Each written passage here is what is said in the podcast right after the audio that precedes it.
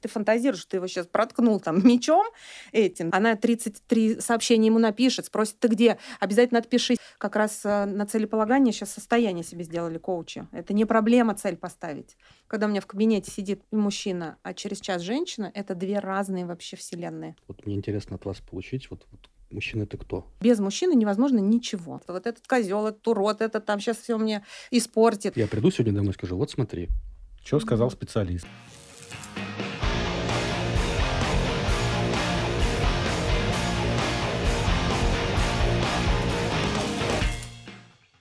Привет. Это подкаст «Мужиканта», где мы говорим о том, как сформировать внутреннюю устойчивость современного мужчины без навязанных общественных шаблонов. И сегодня и всегда бессменный ведущий я, Иван Нестратов, мой друг Женя Зейналов и Артур Кулешов.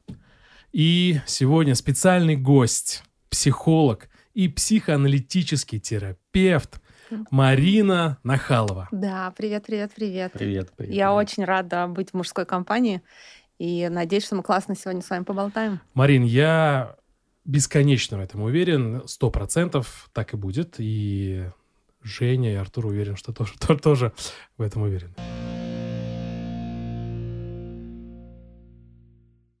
Марин, хотим поговорить о возрастных стереотипах, которые нас Мгм. окружают в жизни, в работе. Действительно ли они существуют? Плохо это? Хорошо? Откуда они взялись? Твое мнение как эксперта? А, да, то, с чем я сталкиваюсь сейчас вообще, взаимодействуя как-то с рынком, и, ну, как я взаимодействую с рынком, да, когда ко мне приходят клиенты на личную терапию, и то, что они рассказывают мне, действительно, и, ну, я бы так разделила это на две части, что есть те, кто уже много лет в корпоративной среде, и, и они там выросли, и они с этими стереотипами сталкиваются меньше. А есть те, кто хотят что-то изменить в своей жизни, ну, то есть трансформировать, да, например, выйти из корп-среды или изменить корп-среду, да, тогда они с этим сталкиваются. Поэтому стереотипы есть, к сожалению. Вот мне хотелось бы сегодня как раз попробовать с вашей помощью их развеять, собственно, тоже, да, чтобы, ну, мы так на мужчин ориентируемся, ну, понятно, что нас будут слушать и мужчины, и женщины, что мужчинам со стереотипами сложнее справляться психологически. Да? Если женщина встала, поплакала, пошла, то для мужчины это всегда некий вызов, да, ну, как-то развернуть свою жизнь по-другому. И вот давайте мы сегодня про это поговорим с вами, как это сделать. Марин, а, давай, ну вот ты сразу же сказала, Мгм. что женщина поплакала Да, и пошла дальше. Да. А у нас есть еще одна установка. Нам, мы мы не А вам плачем. нельзя Да, да, Вам мужчины сразу, не, да. да, мужчины не плачут. Вот первый Мгм. стереотип, да, мужчины не плачут. Да, да. Почему? Вот Ужасный стереотип, с которым я борюсь у себя в кабинете, и просто огромная победа, если получается у мужчины ну, выразить свои чувства. Поплакать? Поплакать, например, иногда посмеяться даже, иногда просто сказать, что кто-то муд... или ну просто обозвать кого-то в легальном поле и знать, что тебя за это не осудят, ну или вообще проявить какую-то свою агрессию. Это тоже запрещено. Это не только слезы запрещены мужчинам. Мужчинам запрещено и злиться тоже у нас. Ну, как минимум в нашей стране точно. На это стоит табу. То есть ты всегда должен быть сдержанный, выдержанный. У тебя всегда должен быть покер-фейс, должен быть, ну, как-то все время такой в тонусе и вообще без проблем ну, таких эмоциональных, да, если мужчина злится, расстраивается, обижается, там, не знаю, хочет поплакать или чувствует себя уязвимым, ему некуда деться. Все, он, как правило, либо уходит, ну, куда, пить, к женщинам, играть э, в какие-нибудь подпольные казино, э, идет э, кататься на мотоциклах, сходить с ума, да, ну, то есть экстремальное что-то, да, зависимость, да, да, то есть ему нужно, ну, какой-то выброс, чтобы вообще почувствовать себя живым. Поэтому, конечно, первый стереотип, да, что мужчина не плачет, приводит к тому, что мужчины после 45 улетают в инсульты. И Ага. это самая э, частая болезнь у мужчин после 45 лет. То есть именно держать в себе эмоции, да? Да, из-за того, что инсульт это же сосудистая болезнь, да, по сути. Соответственно, это подавленные чувства, да, это когда я везде должен быть вот такой вот собранный, да, не, Мгм. не- не расслабленный. А, а можно дать какой-нибудь пример, вот, например, да, бытовой? Да. А, Вот, например, за рулем, я думаю, что мы не сдерживаем чувства, да? То есть, Я особенно- надеюсь. Если, особенно если мы одни едем, да? да. Но вот на работе, например, нам вот э, мы разозлились, да, там Да. что-то еще. Вот что нам делать? Первое, нужно осознать, что я испытываю, что я сейчас злюсь. Второе, э, сказать самому себе, что это норм, что я злюсь. Это нормальная, естественная, сигнальная реакция в нашей психике. То есть мы разозлились на что-то, что нам неприятно. Третье, мы берем паузу. Есть такое даже стоп-правило. Да? Я там предприниматели этому тоже часто учу. Например, вообще перед тем, как выйти на какое-то совещание, да, перед этим, зашли в туалет, закрылись, посмотрели в зеркало, обозвали всех, кого вам хочется обозвать. Ну, прям разрешили себе это, да, что вот этот козел, этот урод, этот там сейчас все мне испортит. Ну, то есть прям выразить все эмоции и идти уже на собрание, да, то есть уже... А если внутри собрания это происходит, тогда мы, ну, как бы успевая это отлавливать, это чувство, да, что я сейчас злюсь, э, брать паузу, например, сказать, мне нужно минута паузы, прям выйти, то же самое, зашли в туалет, что-то высказали, что-то порвали быстренько какую-нибудь бумажку, что-то смяли угу. и зашли обратно. То есть этому нужно давать место. Марина, это получается такая дифференциация. Я э, не просто ощущаю какую-то эмоцию, да. я ее проговариваю Правильно. и что-то делаю. Да, да. Потому что, смотрите, когда мальчики маленькие, вот они находят палочку на улице, гуляют, находят палочку, они э, представляют, что это палочка что? Пистолет. Пистолет. А Ваня что представляет? что это, например? Ты меня застала врасплох. ну, то есть, там, не знаю, сабля. играл с куклами. Женя, перестань э, это говорить слух, пожалуйста. Ну, то есть, он себе как бы фантазирует в этот момент, да, что он из этой палочки, он может что-то такое вот, ну, ну волшебное сделать. Образ, да. Когда вырастает мужчина, ну, все люди, ну, вот мне хочется сделать акцент на мужчину, потому что это действительно проблема мужская сейчас, что трудно фантазировать, ну, как бы не позволяют себе фантазировать. Слишком рано мальчиков окунают в, ну, в реальность. Все, ты вот уже там мальчик, ты пошел мужчина, в первый класс, да? ты мужчина. Вот эта любимая фраза мамочек, ты же уже мужчина в 6 лет, да, приводит к тому, что, конечно, этот мальчик бедный в 6 лет, как этим быть мужчиной, вообще ничего не понимает. И, и ну, это очень стрессовый как бы, вызов для парня. Поэтому вот переводить в слова это то же самое, как фантазировать, да, вот чтобы не идти, не убивать этого сотрудника, на которого uh-huh. ты злишься, ты, ты как бы это представляешь в своей голове, ты фантазируешь, что ты его сейчас проткнул там мечом этим, да, и все, и тебя отпускает. То есть, но это нужно, ну, так научиться делать на потоке просто. Но сначала это очень сложно. То есть вот это, когда я говорю мужчине в кабинете, давай пофантазируем, вот просто давайте представим, это вот как, а что значит пофантазируем? Вот я знаю, как сделать. Вот пойти купить, там, не знаю, нанять. Мыслью глаголами. Да, мыслью глаголами. Марина, откуда эта история, что мужчины не могут фантазировать. Это забивается родительскими фигурами в детстве. А потому что, примеры ну вот мы гендерно рождаемся все одинаковыми, то я имею в виду психически одинаковыми. Мы одинаково имеем способности, функции, и наша психика работает похожим образом. Но дальше накладываются стереотипы, да, когда мама начинает, или папа, еще лучше, э, говорить, о какой-нибудь военный папа, например, или у которого военный дедушка, да, и он рассказывает своему там внуку или сыну, что ты мужик, должен крепиться, тебе нельзя выражать там... Ну, а, а, оно же так не звучит, тебе нельзя выражать свои чувства. Они говорят, что ты ревешь, как девчонка. И тут возникает у мальчика ощущение, почему вообще реветь как девчонка плохо? Да, это такой как бы вопрос. Ну, наверное, плохо, если большие значимые люди мне это говорят, значит, плохо. И принимает это за правду. И дальше потихонечку он выходит во двор, ему пацаны говорят, о, что-то как баба ревешь. О, второй сигнал что это плохо. Три-четыре сигнала собрал мальчик, все, подавил, спрятал. И потом школа, да, мальчики, э, для мальчиков школа наивреднейшая среда, к сожалению, потому что это абсолютно женское царство. Так я и знал. Да, что все. А, абсолютно женское царство, в котором женщины правят, э, они совсем с другой энергией правят. Но в виду, что девочки высидеть 40 минут нет проблем. Для мальчика высидеть 40 минут – это вызов.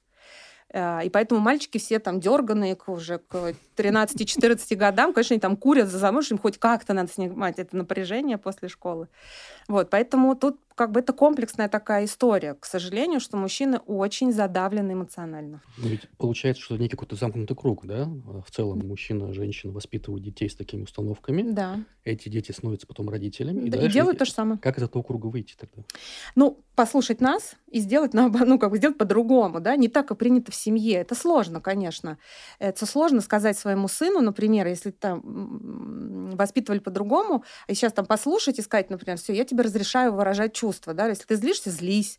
Вот сейчас, слава богу, уже снимают огромное количество мультиков на, этот, на эту тему, да. Ну, то есть нужно просто разрешать своим примером, да, то есть опять папа пришел домой и говорит... И вот, привел, да? Да, и нет, пришел домой и говорит, я очень расстроен сейчас, там, например, меня не трогать пять минут, там, Все. Или я очень злюсь. Папа, на кого ты злишься? Я злюсь на Васю, вот он там мой руководитель.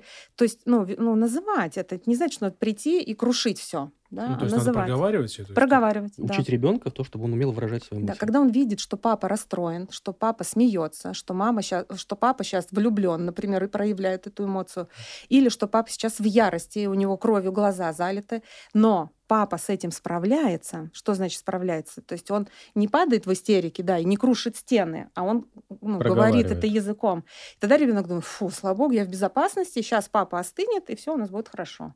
Ну, все то же самое и на маму, да, мы да, говорим? а идентично Мгм. абсолютно. Ну, просто для женщины это проще. Мы э, как бы рождены в мире эмоций, мы переполнены этими эмоциями, мы их знаем миллиард оттенков этих эмоций. У нас это все гораздо ну, на, на более Ну, тонком Женщине уровне. тоже надо учиться все-таки, мне кажется, Выражать. формулировать. Она Да, там сидит, да. плачет. Почему? Ну, потому что вот настроение такое. Да, То есть да, она не да. может объяснить ребенку, получается. Да, вот это, я имею в виду, что чувствовать ей проще, да, Мгм. а вот э, научаться э, выражать надо уметь, ну, всем, конечно. Мгм.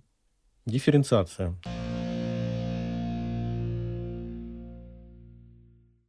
Отлично. А вот много наших каких-то установок, убеждений или же принципов взаимодействия с миром, они берут эволюционное какое-то Мгм. начало. Ну, когда мы там бегали 100 тысяч лет назад Да. за мамонтом или мамонт за нами, ну, кто-то за кем-то бегал, да? Там та же самая депрессия, это э, не Ново- было еды, не было еды, се- сели и грустили, потому что надо было экономить энергию. В современном мире это депрессия, э, медицинское уже определение. Вот э, подобного рода требовательность к мужчине, это эволюционная какая-то история? Или же это все-таки привнесенная современным социумом, ну, относительно современным, там, последних 100-200 лет? Я думаю, что это привнесено к этой истории, очень искаженная. Вот когда и мужчины здесь тоже на это ну, влияют. Вот вы к себе предъявляете требования? Вот сами, вот у вас есть какая-то планочка по отношению к самому, каждый к самому себе? Да, Да, конечно, есть. Отвечу за всех за нас. Отвечу за всех. да босс. Да. И дальше, смотрите, получается, что мы как бы, и вы оказываете в рамках этих, этих своих критериев, да, Са- Сами же их узы, ну, да. происходит некое такое ну, сужение. И, и дальше возникают авторитеты, появляются, да, то, чего, например, раньше не было так активно, потому что у нас не было соцсетей, мы не так знали, что там происходит на другом конце мира. Мы там про этого условного Илона Маска, да, как оскомина всех мужчин текущих, живущих сегодня, э, мы никогда не узнали, может быть, про него, да, и как-то вот, ну, варились в рамках там своих об этом представлений. Но сейчас вот эти вот э, быстрота, мы называем это поколение снежинок. Очень быстро сейчас мы живем. У нас все по кнопке происходит. Мы мгновенно теряем интерес ко всему. И для мужчины это становится ну, почти фатальным, потому что не хватает разгона, да, то есть не хватает времени на адаптацию, на осознание, чего я хочу, почему я этого хочу, и я ли это выбираю. Да, вот это ложное self, да, и настоящее. То есть мужчины сегодня этому очень подвержены. Социум говорит, ты должен. Когда в 21 у нас много миллионеров сегодня, да, ну это как бы невиданная такая история, да, это Да. нечто новое сегодня. И, и тогда мужчина в 35, который планово строил свою карьеру, вообще как-то жил себе комфортно, строил семью э, и получал достижения, вдруг поворачивается на этого 21-летнего и чувствует себя рядом с ним уже, ну, что он все, как бы уже проиграл.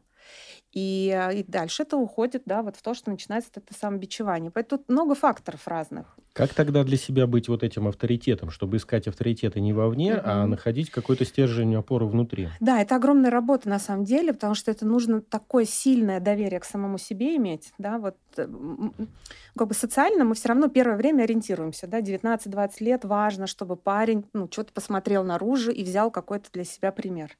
Но дальше очень важно суметь разделить этот пример, ну, как бы не слиться с ним, да, не стать таким, что не, не такой, как он, а я хочу быть ну, каким-то сам, самим собой и потратить какое-то время на изучение себя, своих интересов. Вот что мне нравится, что мне не нравится, а, там, хочу я это делать, не хочу. То есть это знакомство с собой. Это приведет к тому, что человек в какой-то момент сможет выдерживать лавину ожиданий да, социальных от него. Марин, ты когда говорила про 35-летнюю, прямо мороз по коже прошелся, да.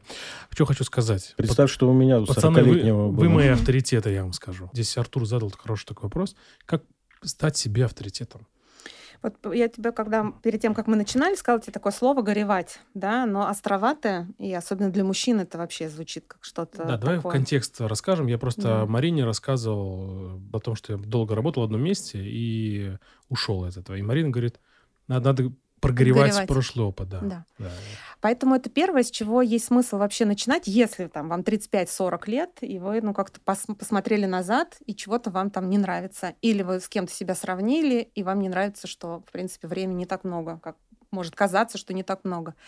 Но это фрустрация, нужно прожить это, эту, эту правду. Да, что правда в том, что вам 35, а ему 21. И это реальность. И действительно, а, от этого может быть довольно больно. И какое-то время, например, в терапии мы на это тратим, да, на то, чтобы прямо осознать, что это так, что это болезненный процесс, что была стартовые разные позиции, что не было такой возможности, как сегодня у 21-летних. Ну, то есть мы как бы осмысляем вот этот предыдущий опыт. Это принятие? Да, Нет. такое слово. А не отговорка ли это? Вот Мгм. сразу вот мой шаблон, например. Да, Почему давай. я говорю? Вот пример приведу. То есть, знаешь, Мгм. когда ты, например, там не выполнил какой-нибудь план, ты Да. что, типа, работаешь? Ты говоришь, чё, это типа, рынок такой. Ты что, да, да, ты что такой слабак? Ну и так далее. То есть ты такие некие от- отговорки. Это Да. разве не похоже на это? Как вот э, не, не утонуть в этой истории отговорок и реальности? Я думаю, вопрос чувств. Мгм. Опять, мы все равно в это упремся. В отговорках всегда будут чувства сомнительные, потому что даже когда ну, или мы там все отговариваемся, у нас всегда внутри есть точное знание, что мы сейчас себя обманываем. Всегда оно есть. Мы просто можем это признать, а можем нет. Поэтому вот когда мы по чесноку хотим себе помочь, у нас всегда будут хорошие чувства, они будут поддерживающие нас чувства.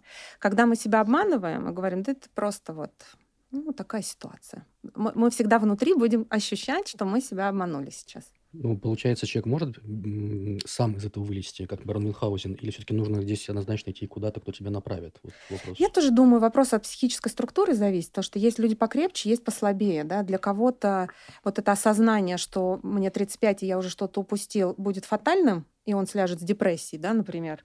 А для кого-то это станет, ну, окей, все, теперь иду дальше, сейчас узнаю, к какому психологу обратиться, к какому коучу сходить, не знаю, что почитать, какой подкаст послушать. То есть ну, это, это вопрос, на самом деле, в детстве зарожденный. Вот как мальчик в 6 лет решает свои вопросы, так он и в 36 решает. Разница только в том, что он за 30 лет накопил опыт и инструментарий. Но структуру решения они будут такие же. И палочек тоже, наверное. И палочек, да.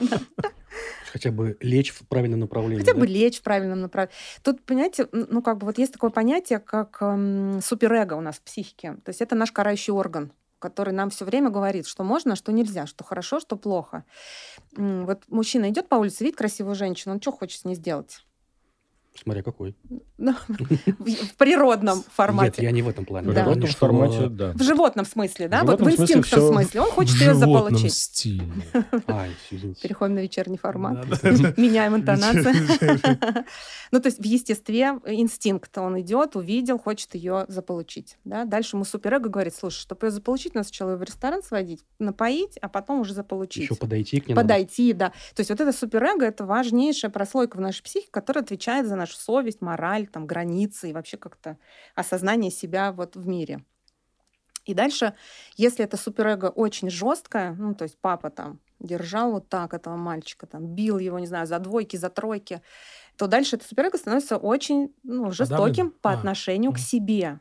Уже папа этот умирает, например, мальчик этот вырастает, уже папы нет, а голос внутри ему говорит, да ты просто тряпка.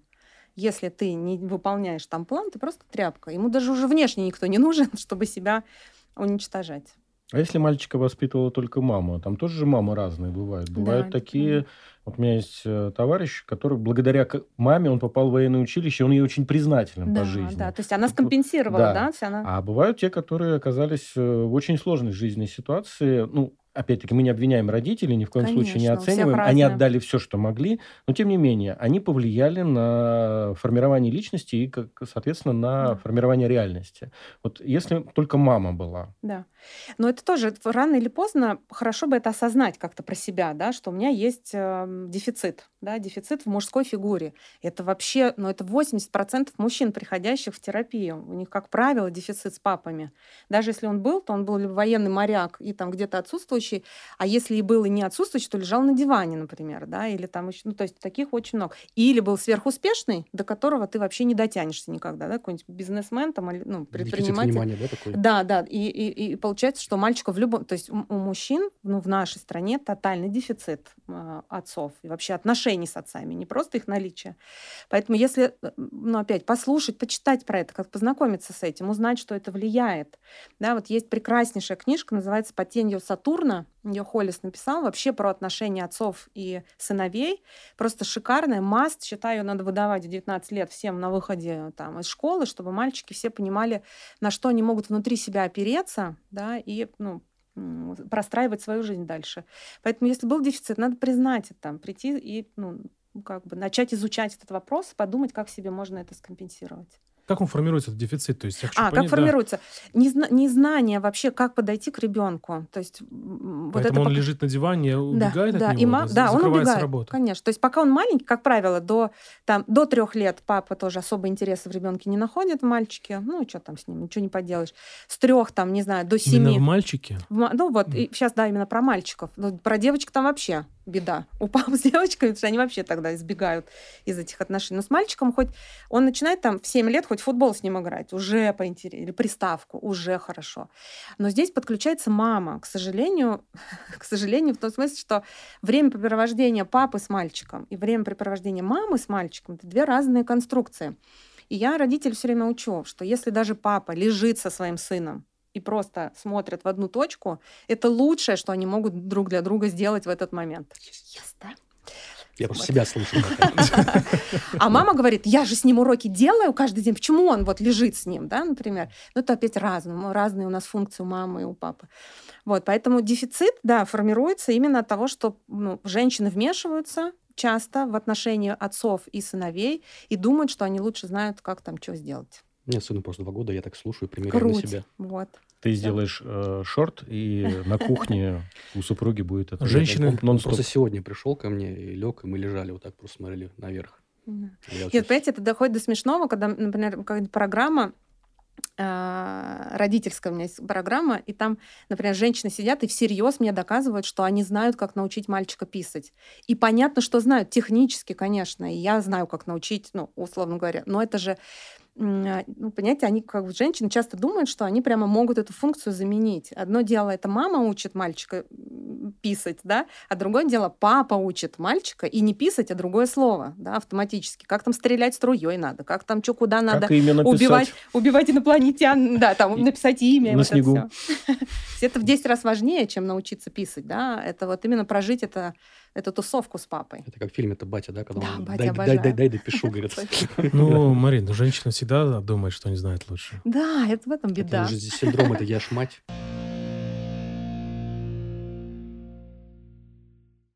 Марин, хорошо, а давай поговорим о тех стереотипах возрастных, которые связаны с профессиональной средой, mm-hmm. с карьерой. А, самый распространенный стереотип, а, первое, это молод, молодые, mm-hmm. типа нет опыта. Но О, где да, взять очень. опыта, если э, его нигде не взять, потому что без опыта не берут.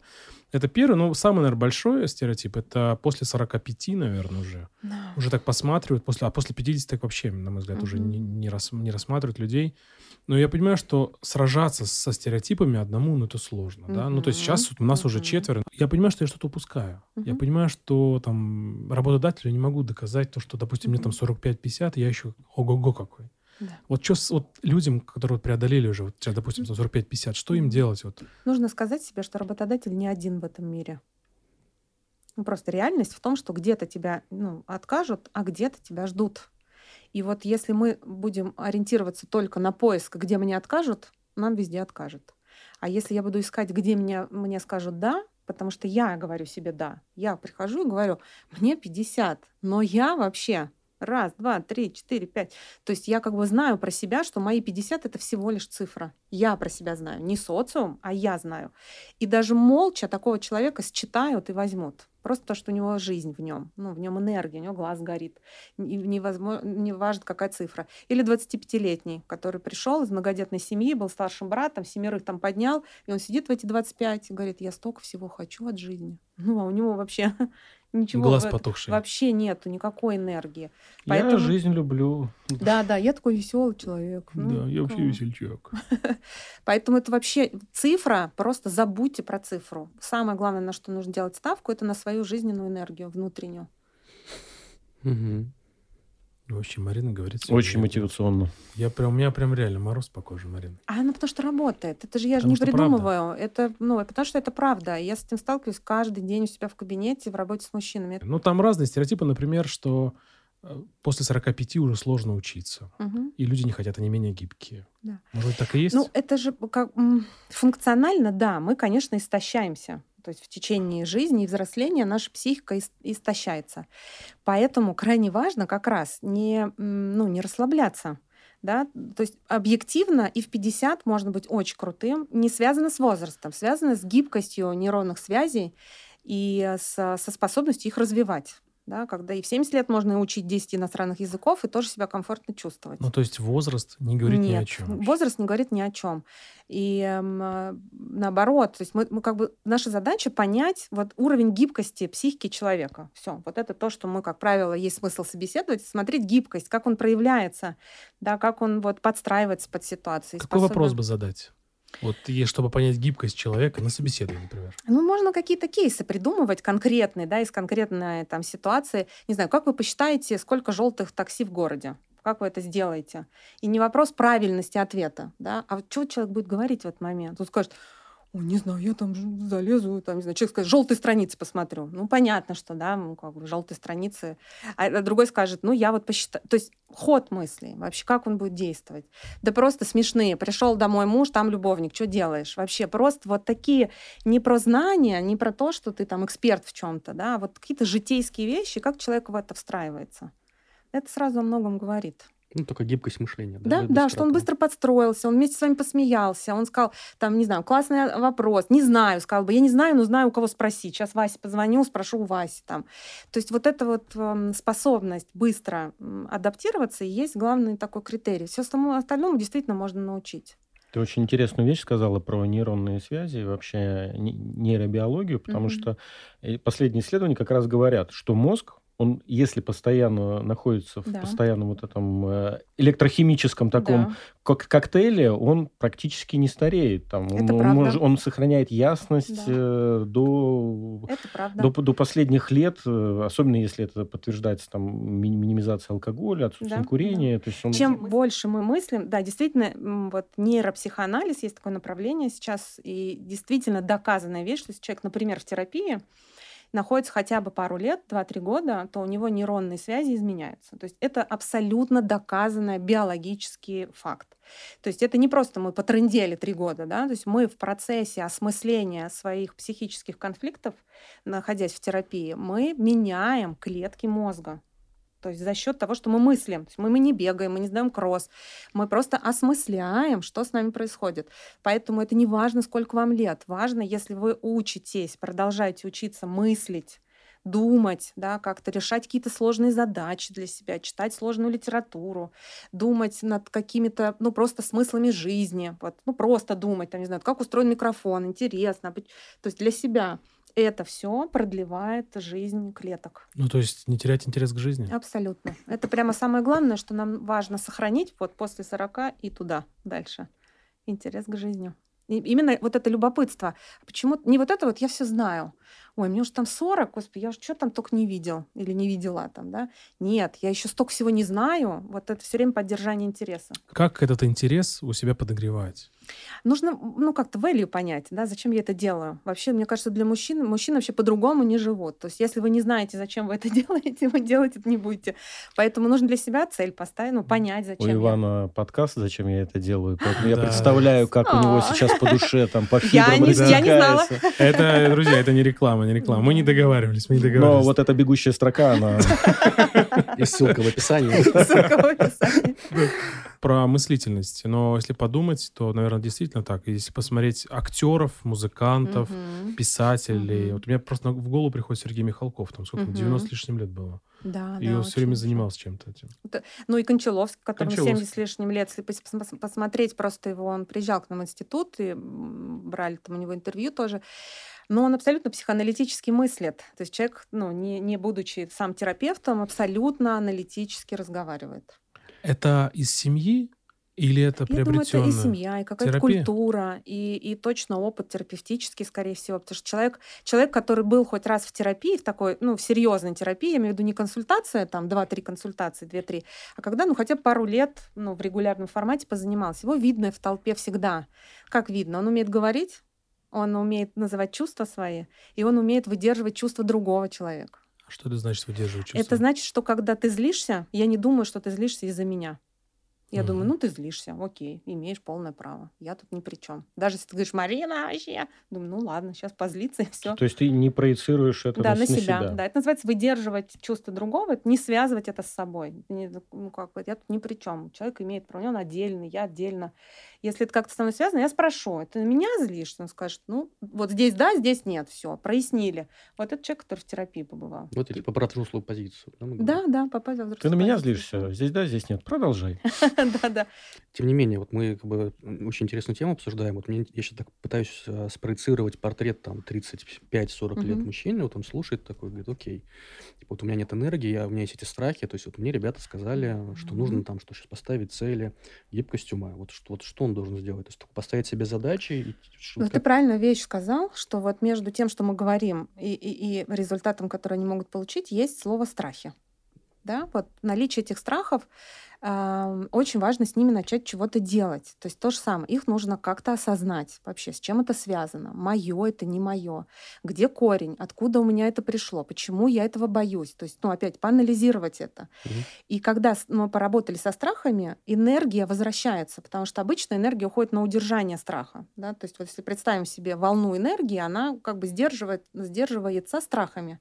Когда мы страхи подвинули, убрали, да, переработали их, то энергия пошла себе спокойно, он легко все цели поставит. То есть дело не в целях, а в том, как справиться со страхами. Да, Ну, то есть как- не я такой, мир такой, вот после 45 там, пяти, мне надо да, найти все вообще не мир такой, То есть нет. я вот, вот про Да. это, да? Да. том. Мир вообще, мир открытый, дружелюбный. Но, смотрите, опять, допустим, подросток вырастает, и мама ему говорит, он говорит, мальчик, например, ну, юноша, говорит, мам, я сегодня хочу квасин с ночевкой. Мама говорит, так, девочки будут, наркотики будут, там, что вообще будет происходить, вы там будете бухать. Вот, она рассказала, как мир устроен. А другая мама сказала, хорошо, там будет классно, вы круто повеселитесь, вы вообще много чего там попробуйте, интересно, будь аккуратен, вот это употребляй, это не употребляй, какую там экскурсию провела, и ребенок думает, классный опыт сейчас получу, да, а первый ребенок подумает, боже, что меня там ждет вообще, мне нужно, она 33 сообщения ему напишет, спросит, ты где, обязательно отпишись там, каждое слово мне, и все, и возникает тревожность, да, и поэтому вырастает огромное тревожное поколение. Дальше все боятся что-то пробовать новое, да, потому что страшно. Поэтому, конечно, мир дружелюбен, конечно, здесь много ресурсов для всех вообще, во всех возрастов, мужчин, женщин. Вопрос моей призмы, как я на этот мир смотрю. То есть какие у меня очки. Совершенно по-другому фраза заиграла, что все возможности в ваших страхах. Да, именно так. Как вот мы говорим, что жизнь мы можем понять только когда мы смерть, э, согласились со смертью, да, вот тогда мы почувствуем вкус к жизни, когда мы готовы умирать. А, э, когда самурай, да, это же такая тоже классическая вещь довольно, что ты выходишь на поле боя, должен умереть. Ну, Ты уже должен себя убить сначала. Вот то же самое здесь. Если мы умеем в страхе смотреть, все автоматически, мы можем что-то с этим делать. Это с точки зрения практической реализации. Это Мгм. действительно самостоятельно или все-таки в терапию? Ну, э, послушайте, я как терапевт, конечно, скажу все в терапию. Но, в принципе, не у всех есть возможности, не у всех есть. Сегодня много книг про это написано, много бесплатных и блогеров, и все про это говорят. Что бы ты порекомендовала? Но э, я бы рекомендовала, конечно, идти к специалисту, если эти страхи уже, ну, как бы парализуют вас. То есть если это там просто я боюсь уволиться с работы, но если это ты пять лет боишься уволиться с работы, ну надо что-то с этим делать. Да, есть там, не знаю, стоматологи лечат зубы, психологи лечат психику. Да, можно прийти, попросить помощи, и все это довольно быстро решается. Это не какая-то сверхзадача. Если нет возможности идти к терапевту, значит, ищем литературу с этим связанную. Когнитивная терапия очень хорошо с этим. Вообще кни- книги по, к- по когнитивной, то есть где просто навыки, да, там напиши, не знаю, 10 пунктов, чего ты боишься, и 5 альтернатив. Это не всегда работает, но это лучше, чем ничего. Ты провела классную аналогию с- со стоматологом. Да. Да.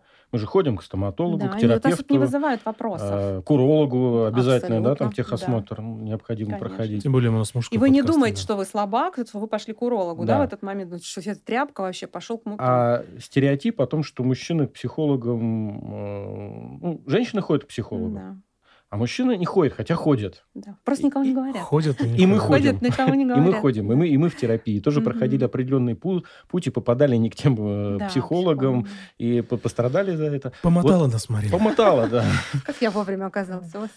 А, Вот. Что можно посоветовать мужчинам, которые ну, вот сейчас смотрят и скажут, да ну, идти к психо- психологу, что я психованный, что мне скажут. Ну, Установок же много, сейчас мы не достучимся, Да. не объясним. Но все-таки, может быть, как- какая-то фраза, что, какой-то триггер. Я обычно предлагаю такую парадоксальную немножко вещь. Я говорю, ну, ну вот просто нужно себе признать, что да, я никогда не обращусь за помощью. Вот просто честно себе сказать, что я считаю это все шарлатанство, все это вообще херня полная. Я просто трушно на сухую буду выживать. Вот прям честно себе это сказать.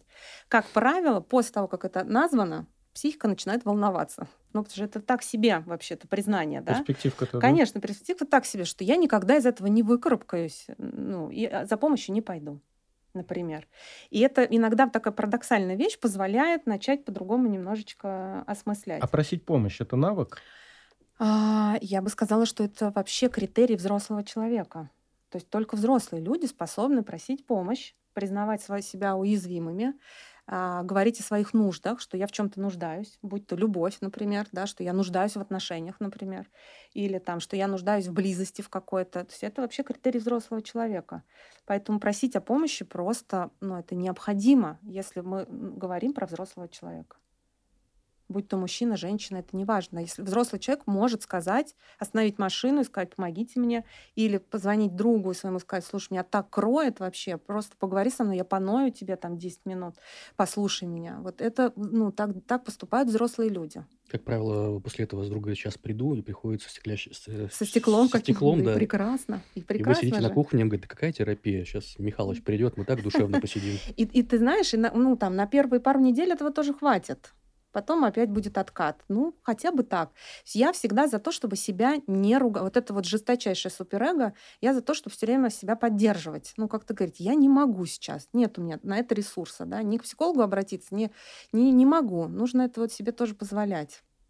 Это не будет отговорка. У меня сразу вопрос, да. Вот просто как э, не скатиться постоянную себе такую Жалость такую, жалость, да? да, что типа вот я сейчас давай самый банальный пример приведу. В спортзал. Ты пришел после работы, устал, не хочешь идти. Мгм. Ой, слушай, что я пойду в спортзал? Я уже устал, посижу дома, отдохну.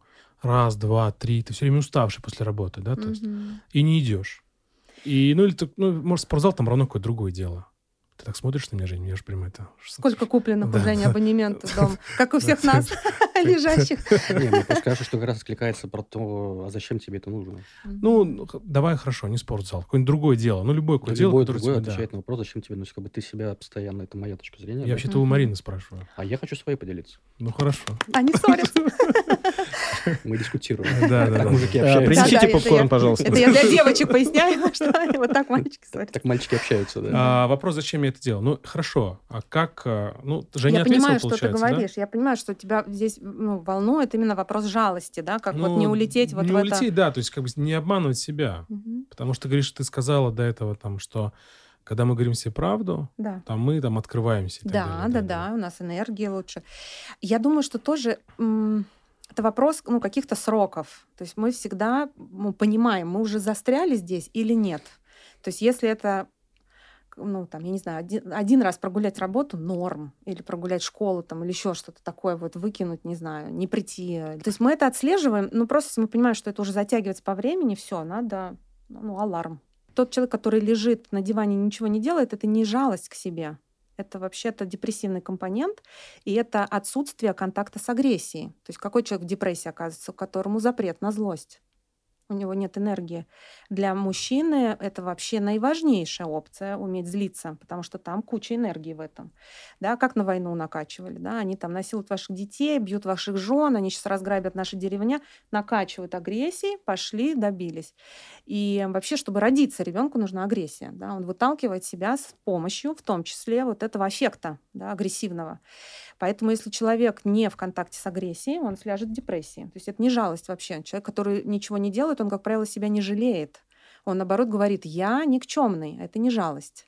Жалость — это когда я говорю, у меня сейчас нет сил, да, или там я не, ну, пошлая, я не в ресурсе, да, или что я не нахожу у себя возможности. Там, ну, другое все таки отношение к себе. А вот когда человек уже бездельничает или просто о судьбах России размышляет там 40 лет. Вот мне звонит, например, мамочка, говорит, а вы с детьми работаете? Я говорю, после 16 лет. Она говорит, ой, ну нам подходит. Я говорю, ну приводите. Я говорю, «А что за ситуация? Говорит, у меня сын 32, и сынуля. сынуля 32, и он как бы не может работу найти. Я говорю, ну приходите вдвоем, потому что сынуля вашего лечить бесполезно, пока вам голову не поправишь.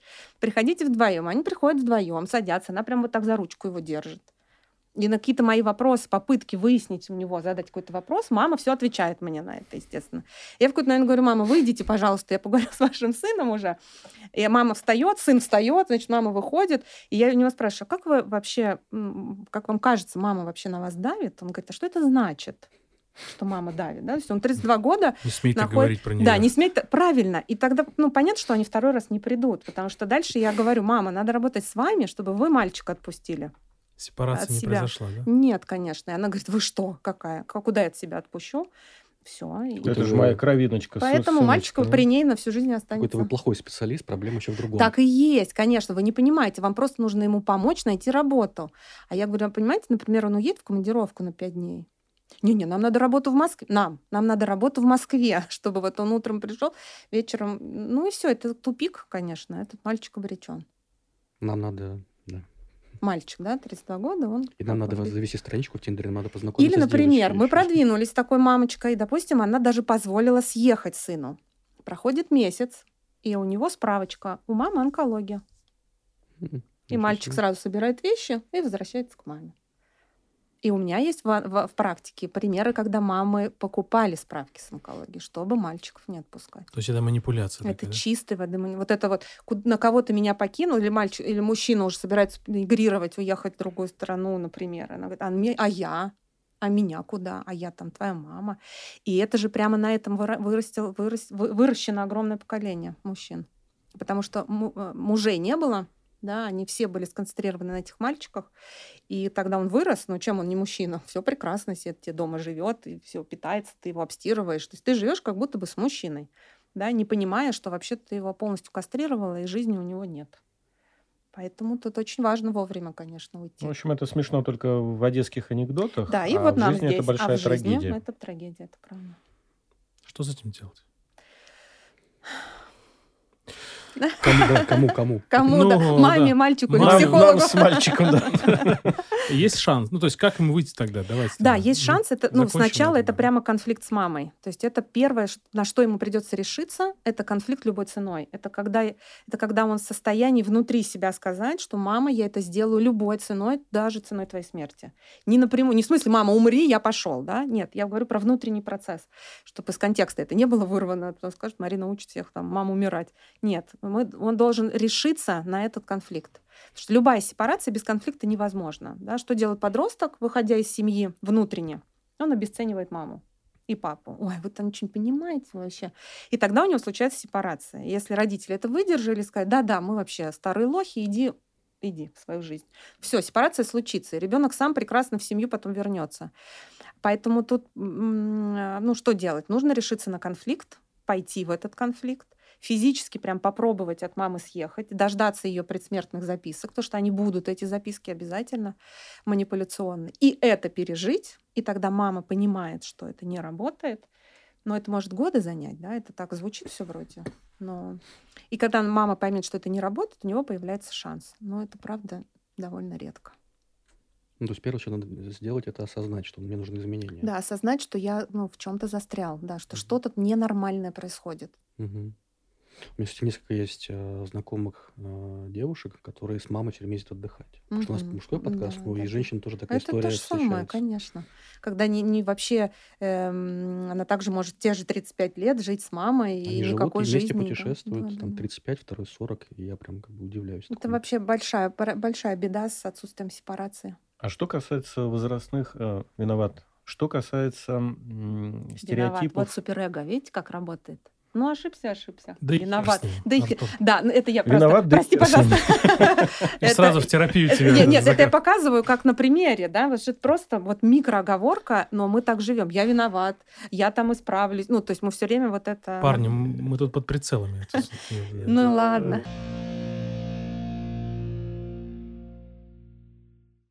Что касается стереотипов, связанных с деньгами. Да.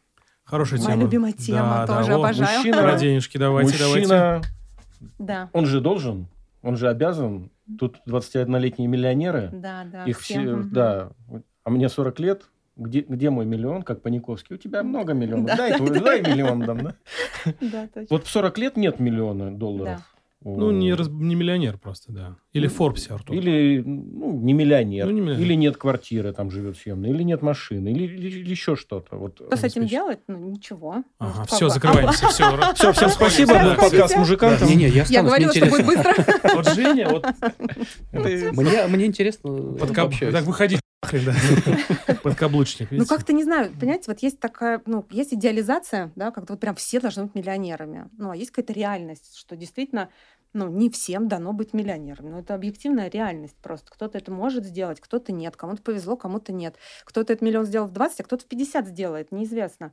То есть, ну, как-то вот с реальностью хочется больше контакта М, вот, в Марин, этот момент. А если я хочу вот быть миллионером, что делать? Спросить, что тебе мешает это сделать. И почему ты до сих пор еще не, не, не, не он. И нужен ли тебе этот миллион? Может быть, это Да. опять навязанное чего Ребят, а, я знаю, как надо заработать миллион. Надо, надо рекламу у нас покупать. Друзья, в Да. описании будет ссылка на подкаст, на нашу почту, где можно заказать рекламу. Да. Это, кстати, экспромт. Ну, серьезно, вот, допустим, а зачем мне нужен миллион или зачем мне разбогатеть, да? То есть я, Да. тогда, я тогда для себя понимаю. Мгм. Ну, И- определяешь, И тогда мне например, станет легче, да, Да, или ну, что? ну, ты как бы понимаешь, да, если ты понимаешь, что это там достижимая для тебя конструкция, берешь и делаешь, тут вообще нет никаких проблем. Вы понимаете, в 20 лет стать миллионерами – это так себе опыт на самом деле. То есть социально это крутая ну, пушка. Все, все на тебя смотрят. Но просто подумайте на психику, ну, ну, психически, да, когда в 20 лет обрушивается вот эта вот история, ну, как-то что Это медные деньги... трубы, да, получается? Ну, деньги это мощнейшая энергия. Две энергии, да, сексуальная и денежная. Это две мощнейшие энергии, с которыми мы, и они абсолютно вот бок о бок идут. И если это в 20 лет обрушивается, ну, это, да, он этим насладится в лучшем случае. А к 30, ну, это будет уже потерянный Сдуется, человек. думаешь? Да, да. Ну, просто планка поднимется, вопрос, как ее дальше повышать. Или Понимаете, вот интерес? смотрите, деньги ему пришли, но этапы психики-то не, ну, от этого не ускорились. То есть всему свое время? всему свое сказать? время. И поэтому он, да, он в 20 получил то, что он, например, мог бы получить в 30, да, а в 30 он подойдет к тому, что у него такая дыра внутри, и он понять не имеет, что с этой дырой делать, потому что никакие бабки не заткнут эти дыры. Да, потому что психика, ну, будет больно просто внутри. Поэтому То есть к деньгам надо быть психологически готовым. психологически зрелыми, готовыми, да. Марин, Марин, можно вопросик еще такой? А, Как понять, что ты готов к большим деньгам? Вот как, что надо за такие вопросы задать себе? Когда Я ты просто их не примеряю хочешь, себя. когда ты Пожалуйста, их не пожалуйста. хочешь. Когда не хочешь? Мгм. То есть тогда ты готов? Когда у ден- тебя нет цели больших денег, конечно. Ага. ну, вс- мы читаем миллион этих книг, да, про успешный успех, и там везде про это. У История всех успешных людей, у них ни у кого не было задачи получить деньги. Все делали Они любимое никак- дело, да, это было следствие. Абсолютно. У Макса Фрая же была знаменитая эта, формула достижения любой цели. Когда хотеть, одновременно не хотеть. Да, так и есть. То есть это амбивалентность, это самое сложное как раз, быть Мгм. вот в этой амбивалентной позиции и как бы опять не тебя, прости господи, а вот, ну, вот тем, что я, я на самом деле не хочу, а сам как бы там всех миллионеров просматриваю, да, а по-честному сказать, ну, вот я важнее найти то, что меня драйвит, и это, как правило, конечно, принесет деньги. Такая банальная банальщина, но, к сожалению, она работает. То есть найти а, интерес, то, что мне нравится, и Да. двигаться. Да, там, где делать то, что энергия. любишь, да. да, там, где энергия. Вот если так эзотерически, ну или психологически, может быть, немножко посмотреть на тему деньги, деньги там, где жизнь есть, там, где много жизни. То есть, если вы живете тем, что вы делаете, туда приходят деньги. Деньги как бы к мертвым не приходят. То есть можно быть просто с белым лицом, делать одно и то же очень хорошо, и деньги не придут. То есть вот опять энергия, та- так же, как и секс, там, где жизнь, да, живой человек, он привлекателен, мертвый человек, ну, такое удовольствие специфическое. Не для Весьма. всех. Весьма. Еще очень, мне кажется, часто навязанная история, что вот нужно это миллион иметь. Что многим же реально задаешь вопрос, а для чего, зачем, и там ответа нет нету. ответов, правда. Как правило, нет ответов. И вот здесь тоже, то есть честно признаться, что, ну, как бы, ну, он мне не нужен. Мне нужно два. Нам три. Но у нас трое же. Вот, да. Прости, Марин, нас ну, четверо. ладно, да, да. мы- я нормально. За рамками. Мы же к себе пойдем с этими миллионами. У нас вот дыра. Да, да, да. Нам уже больше, чем Трицепс 20. общающийся сосуд, миллионы к психологам Да, перетекают. нам-то уже больше же 20, чем Да. то Мы-то уже пережили все вот эти стереотипы-то. Ну, кстати, не знаю, многие же проскакивают что-то, нет? Есть такое? проскакивают. Но вот те, кто, например, уже чего-то успели сделать к 40, у них сейчас проскакивает другое уже. Это отношения, как правило. Отношения да, с, кем? ну, с женщинами. Если не успели построить отношения к этому моменту, то улетят в отношения. То есть там с дырой приходит про отношения, что теперь раньше я был бедный, я был никому не нужен, теперь я богатый, теперь всем все нужен. хотят из-за денег. То есть конфликт anyway есть. То есть тут вопрос не с деньгами ты или без, а в том, что у тебя конфликт в принципе был с раннего детства, что ты не нужен. То ты это заткнул деньгами, а теперь ты недоволен, что они на деньги падают, эти женщины. Да. И все равно конфликт. А Конфликт это- не нужен был? Да, Прости, да, Артур. изначальный был конфликт у него, например, Ага. у такого мужчины, А, изначально это была тревога, просто, да? Ага. что он не нужен, например, что его женщины не выбирают. Это он думает, я стану сейчас супер крутым, и меня выберут. Он становится супер крутым, он приезжает на классной тачке, они его выбирают, да, выбирают нарциссичные женщины, которые падают на эти деньги, Ну, нет естественно, любви, да? падки. Там нет любви. И он опять с этим конфликтом он говорит, а теперь они меня выбирают, ну, потому что я на 911 приехал. Но они же его выбирают именно потому, что он, получается, не выбирает сам себя. Именно так. То есть он, а, конечно, И- он же и, это... и приходят именно те женщины, которые подсветят ему, скажут, Именно слушай, так. выбери Да, наконец да, себя, да. и тогда придет добрая, Да. теплая, Так и которая есть, там тебе... конечно, которая будет, с которой близость семью. возможно. Да. Да. Тетя Люба.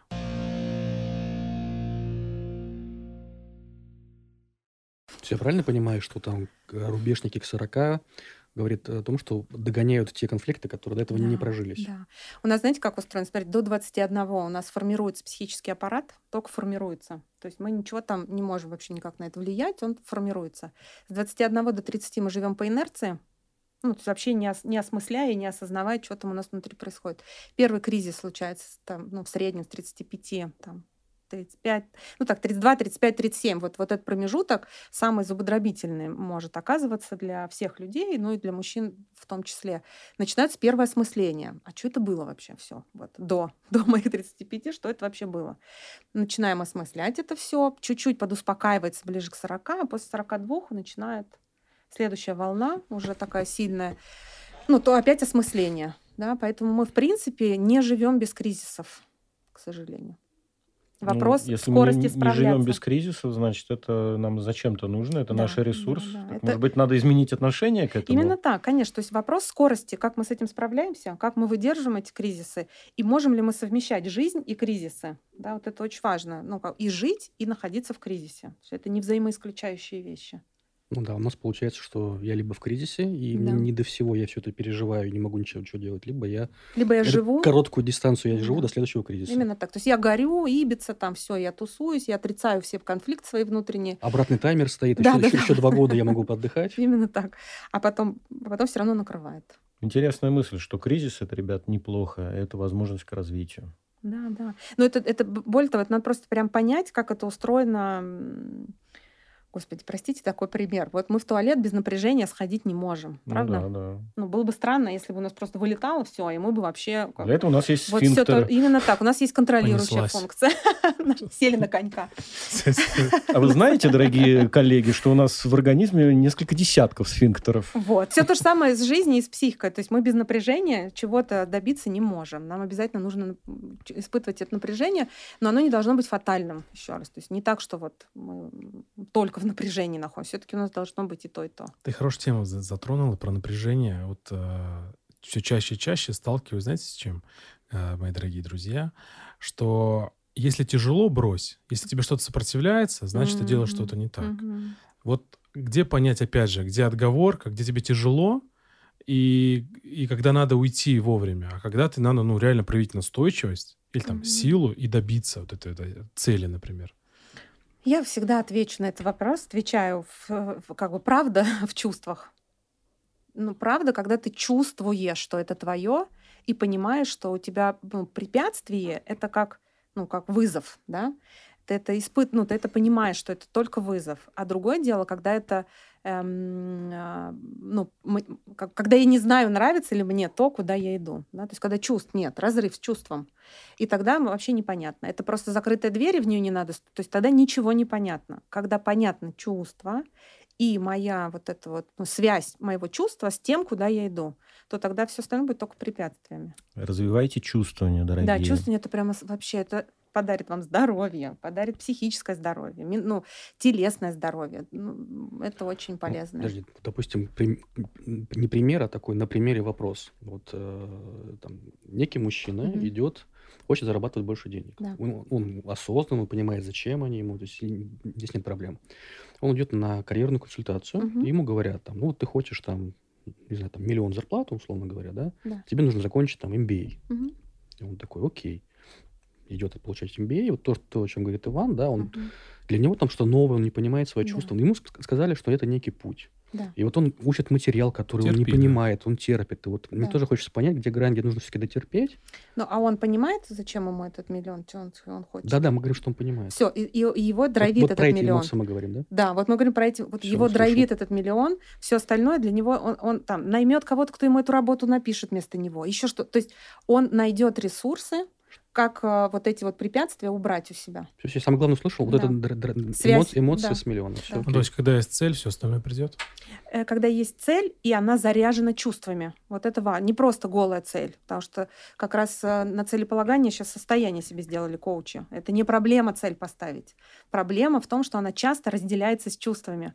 Потому что за любой такой большой целью стоит очень много ну, потерь. Да? Там тебя не будет видеть семья, там, не знаю, у тебя не будут складываться отношения. Ну, там миллион рисков вот, в любой из этих целей. Поэтому, когда проработана именно чувственная сторона цели, вот тогда все будет складываться. Что вы чувствуете, Женя? Расскажите. Я просто понимаю, что девочки сели, поиграли в куклы, поплакали, все у них хорошо. А мужикам столько всего нужно делать. Это прям правда. Вот это про- я прям это поддержу. Нам тяжело, мужики. Да, это Да. Гораздо тяжелее, чем женщинам. Это, то есть за это меня обычно бросают помидорами все женщины, но это, это, это мой опыт работы с мужчинами. Когда у меня в кабинете сидит мужчина, а через час женщина, это две разные вообще вселенные. Это, ну, мужчинам гораздо сложнее. Парни, мы потом после программы-то поплачем все вместе, просто обнимемся и поплачем. Я в себя научился плакать просто. Да, ты, я всегда знал, что гениальный человек. Спасибо.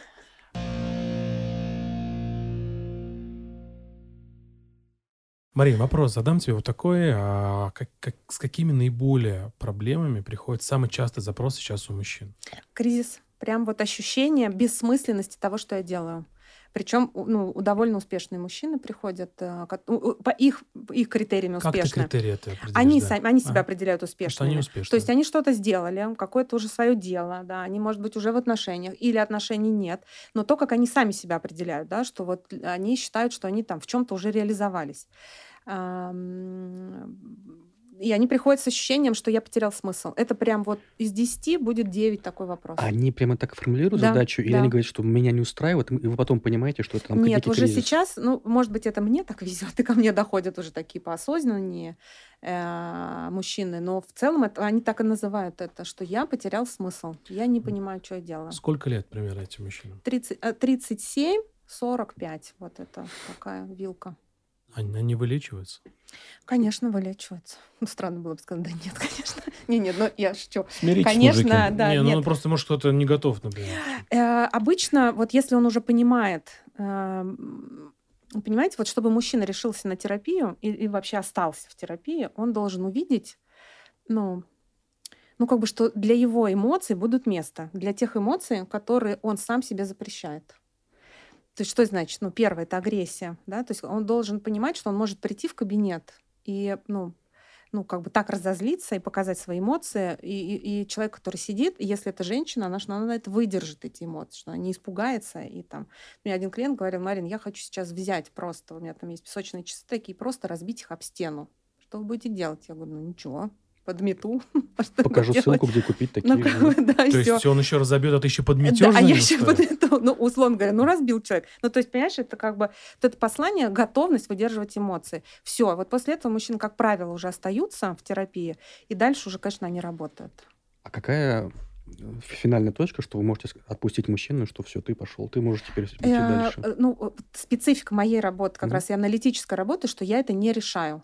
То есть это решает сам клиент. То есть он говорит, мне достаточно, и я хочу завершить. И тогда мы прощаемся, еще какое-то время уходит на завершение терапии, и он уходит в терапию. В среднем у меня обычно работают от 3 до 5 лет мужчины со мной. А бывает такое, что я дальше хочу сам, и потом Да. приходит с Да, конечно. Вот это же ощущение сам, это вообще главное ощущение, которое мы формируем в терапии. То есть моя задача сделать так, чтобы у мужчины не было ощущения, что он ну, от меня как-то зависит. Нет, наоборот, он, мы укрепляем, да, то есть мы вот это смягчаем суперэго, делаем его мягким и подращиваем его самость, да, то есть вот эту вот способность опираться на самого себя, то есть идентифицировать свои желания, понимать, что это мое, что это не желание жены, что это не потому, что у меня дети, не потому, что мне папа сказал, то есть самость. Мы смягчаем суперэго, вот это жесткое, выращиваем самость, на это время просто требуется вырастить эту самость. И когда тогда мужчина чувствует, все, я крепкий, теперь я сам могу, все, и тут уже никакая терапия не нужна. Сколько это может продержаться? Это заканчивается А не- это все навсегда. То То есть это самость, которую мы вырастили раз и навсегда. Она не может никуда деться. Поэтому именно длительная терапия этому способствует. Короткая это не сделает просто. А длительно это несколько лет? Несколько лет, конечно. Ну, то есть мы не можем ребенка быстро вырасти. Вырасти, да, то есть он родился, ему нужно время вырасти. Понятно, что в терапии у нас нереальный ребенок, но в принципе мы работаем с детской частью, и мы ее чуть-чуть ну, вот, подращиваем, поэтому нужно время. Ну, ты всю жизнь формировал свою личность, э, Да. конечно же, за там, 2-3 сеанса. Это не сделать.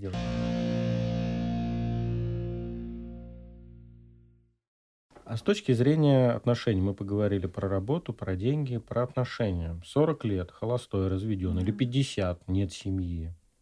Тоже это стереотип Часто. о том, что он Да даже какой-то не- 30 есть, слушай, уже. Есть и такое, Да, да? да. А, стереотип о том, что что-то с ним не так, он или нетрадиционной ориентации, или он настолько сложный и проблемный, э, что вот от него там все бегут. Приведу даже такой пример.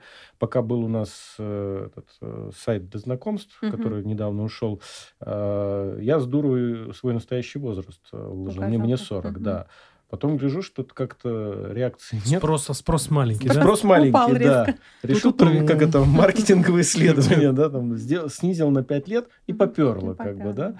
Хотя я не изменился, я вообще как бы какой был, такой остался. И внешний, и внутренний, и э, с точки зрения взаимодействия. Вот с точки зрения отношений, вот эти стереотипы. 40, 30, 40, 50, один, не один, семьей разведен. Что кому должен?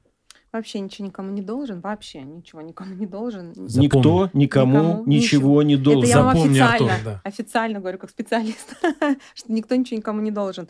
Ну, понимаете, в нашей стране, как обычно, проблема с маркетингом. Мы не умеем продвигать вообще какие-то ну, классные, здоровые идеи на уровне вот национальной идеи. Это правда. да. То есть мы как бы показываем, какие классные у нас ребята в 25-30, но мы вообще не рассказываем про истории людей, которые построили отношения там после 40. То есть у нас просто нет этого пласта культурного, к сожалению, да, поэтому взять эти примеры тоже, ну, так прям сходу сложно.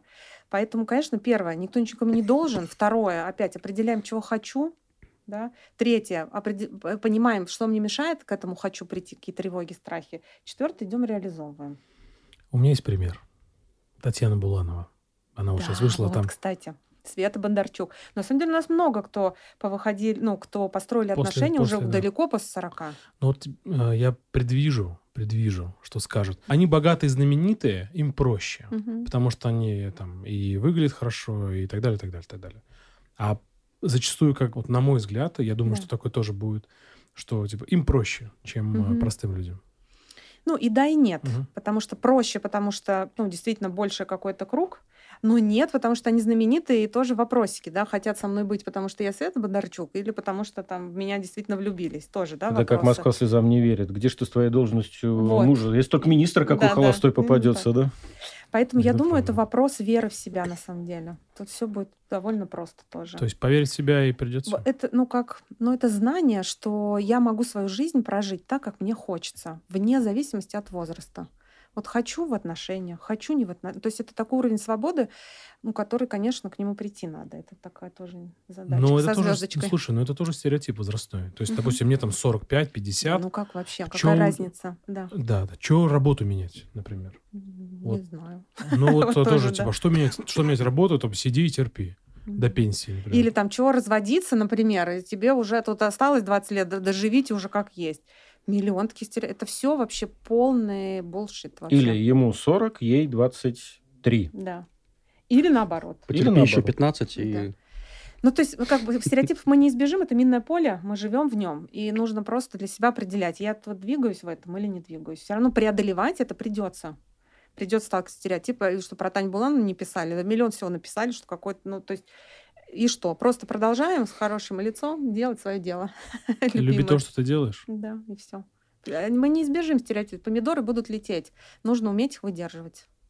Ну, нужно просто принимать, что это, это моя жизнь, мои правила. Это самость, да, как раз то, про что Да. мы говорим, что когда самость крепкая, то мне не важно, чего там... То есть меня это заденет, потому что мы все-таки социальные объекты, да, совсем прям так, что нам не важно, что про нас скажут, невозможно, важно все равно.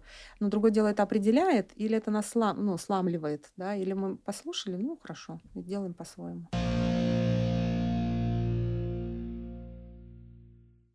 Ты очень важную тему затронула, связанную с определенной государственной политикой. Потому что Да. действительно возраст 35-45 лет – это самые экономически активные Мгм, люди. Это те, кто делают работу, приносят налоги, вообще тратят деньги. И Да, благодаря им да. государство Основа. а, обеспечивает и тем, кому еще нет 18, и тем, кому уже там за 65. А, И вот э, вопрос, а что м, ну, государству, наверное, мы не ставим пока перед собой задачу совета давать, но что каждый из нас может делать для того, чтобы вот эти возрастные стереотипы ну, оказывали наименьшее кажется, мы прямо влияние? сейчас это и делаем. Ну вот мы записываем про это подкаст, да, мы про это говорим, тут четыре взрослых человека. Мы говорим про эмоции, то, что нас волнует, да? Да, конечно. Поэтому это то, что мы можем делать. Мы можем про это говорить с друзьями, с коллегами, с... то есть где-то выражать свои позиции, писать про это, да, какие-то свои заметки, если там около публичные, да, мы как-то люди, и мы про это можем говорить, то, что можем делать на своем уровне. Самое сердечко. Меняем мир. Мужиканты меняет мир, друзья мои. И мы сегодня И стали... одна маленькая И девочка. Марина сегодня стала а, свидетелем этого. Большое дело делаете, это правда. Сейчас вот, мне кажется, здесь надо хотелось бы встать, да? Так, что как бы.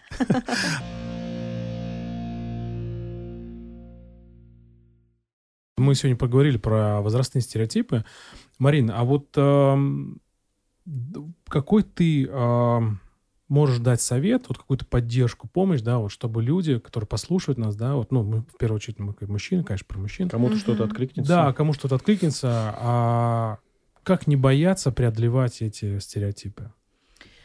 Ну, нужно, вот я бы прям сказала большими такими буквами, нужно с собой подружиться. Ну вот просто прям вот по-честному посмотреть, сказать, вот здесь я силен, здесь я не силен. Вот это я могу, а вот это я не могу.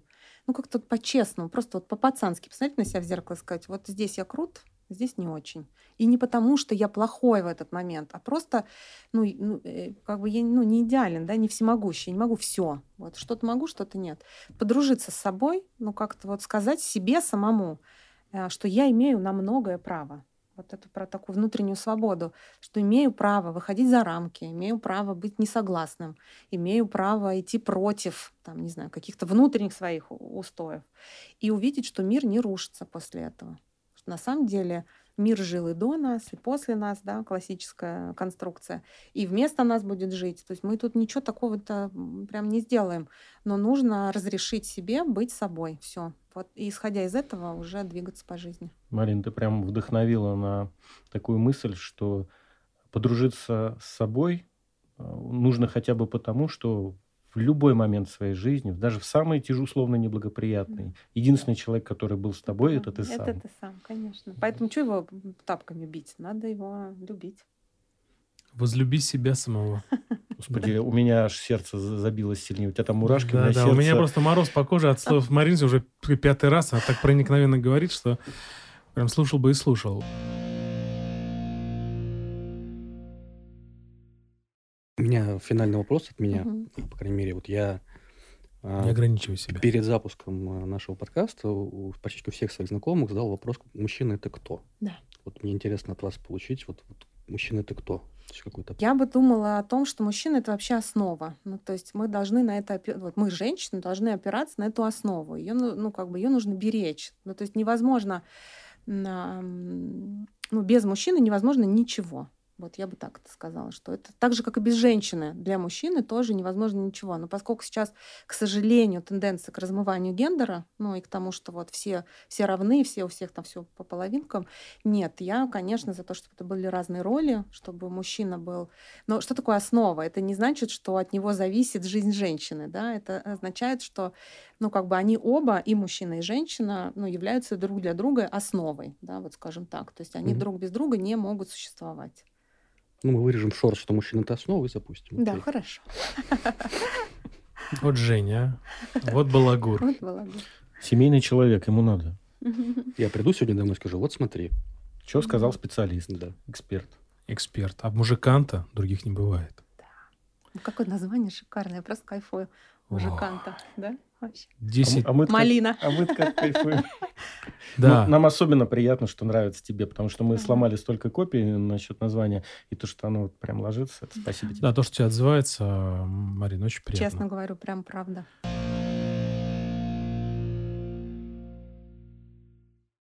Ну что же, я думаю, что надо финалить. Мгм. И я...